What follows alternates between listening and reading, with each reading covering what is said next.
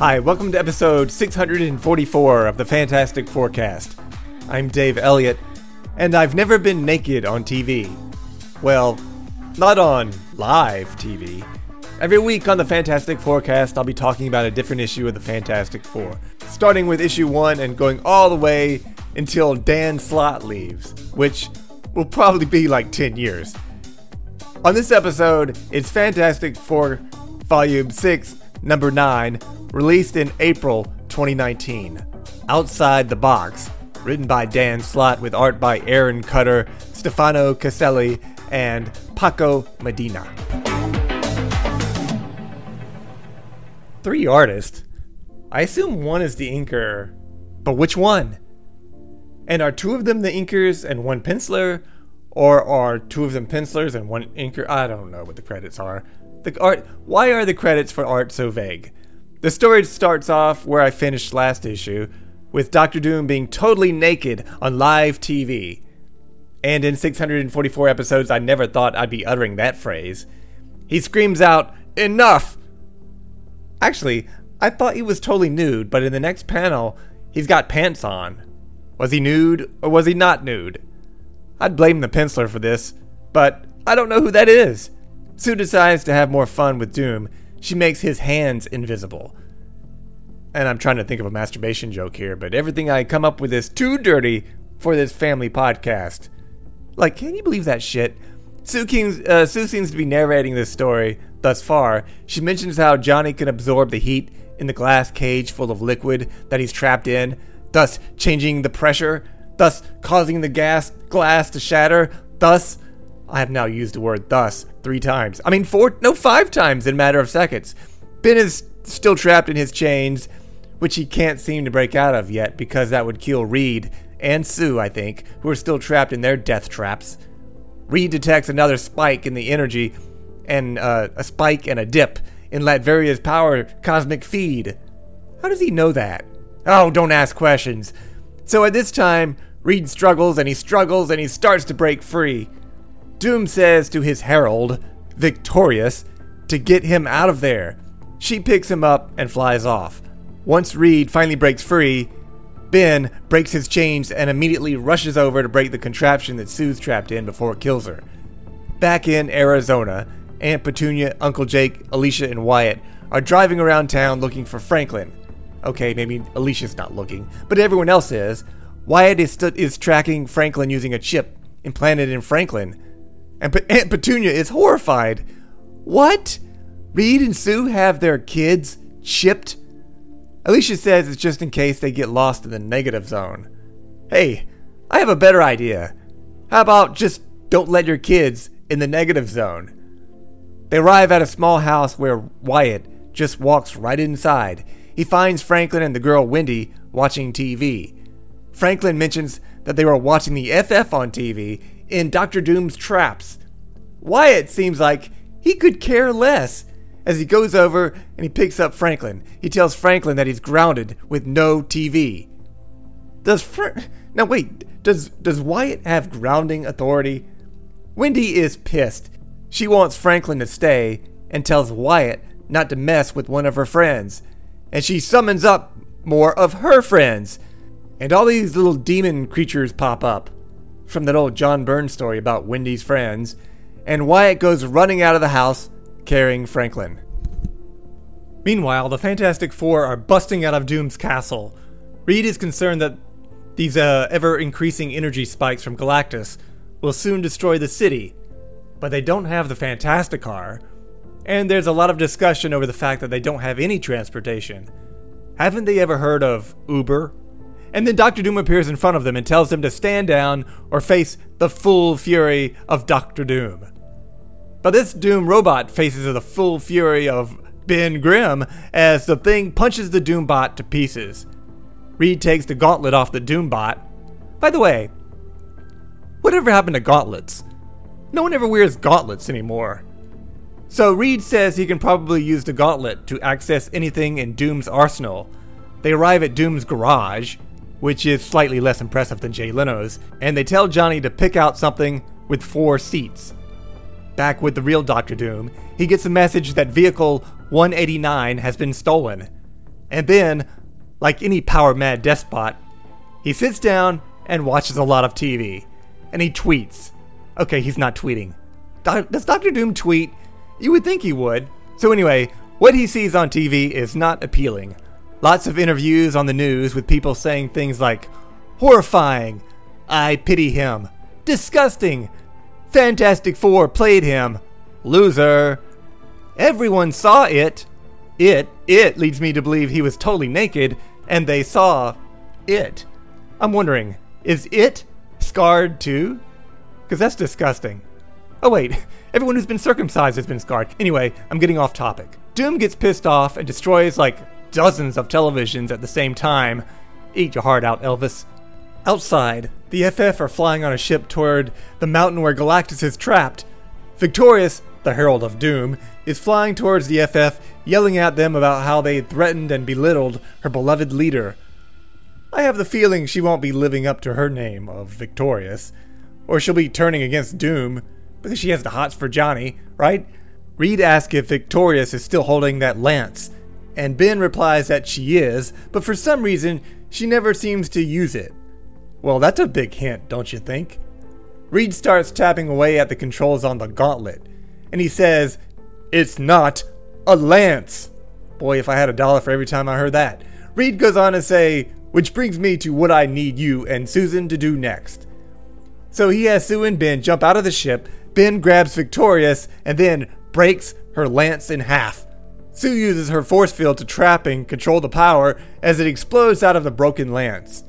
Reed and Johnny arrive at Galactus's head and they land the ship. Ben walks over carrying Victorious, and Sue is still holding all the energy in a force bubble. Reed pulls up more weapons using the Doombot gauntlet. By the way, it seems a bit foolish for Doctor Doom to put all these kind of weapon controls in the gauntlet of an every friggin' Doombot. Surely, that's a very dumb plot twist. Reed uses it to summon up the big Doom Big Bang cannons which pop up out of the ground. Doom comes flying toward them, surrounded by hundreds of those purple and gray Doom bots. Victorious is strapped up to the Big Bang cannon. Reed fires the cannons, and Doom is appalled. He says, My brilliant designs! My subatomic resequencers! You've desecrated them! With the mountain all shut up, Galactus emerges. The power, of, the true, form of Galactus, is, rightfully restored. restored. I am free. Yeah, as you can imagine, Galactus is pissed. Doom says, No, look what you've done. Mount Doom lies in ruins. He's concerned about the mountain at this point. Ben is like, Yeah, big deal. But Doom mentions that the mountain was named after his father. And Doom seems genuinely sorry, and he's like, Oh, sorry, Vic. Really, Ben should be like, screw you and screw your dead father. And now Galactus is hungry. He's going to eat Earth. It turns out, uh, no, he's not. Because that would really be a bummer for Marvel's line of excellent X Men books, including X Men, Excalibur, Marauders, House of X, Powers of X, really? New Mutants, Fallen Angels, and X Force. Anyway, destroy Earth and there's no X Men books. Now that I think about it, eat Galactus, eat! Reed says he's living up to the, his oath to not eat Earth. What a great guy. Meanwhile, back in Benson, Arizona, the adults in Franklin are speeding off in a VW van, van, which is being attacked by Wendy's demon friends. Alicia calls Valeria. Alicia wants to know if the transporter is finished yet. They need the Fantastic Four right away. Valeria asks why Franklin doesn't use his powers on them, but Franklin makes up some excuse about not wanting to waste his powers and save them for later, Uncle Jake is like, Use it before we all die! And that is the end of the scene. Not a particularly interesting subplot. Back in Latveria, Johnny's helping up a weakened Zora, and she smacks him down and says, Unhand me, lout! Johnny says to Ben, I'm pretty sure I'm wearing her down.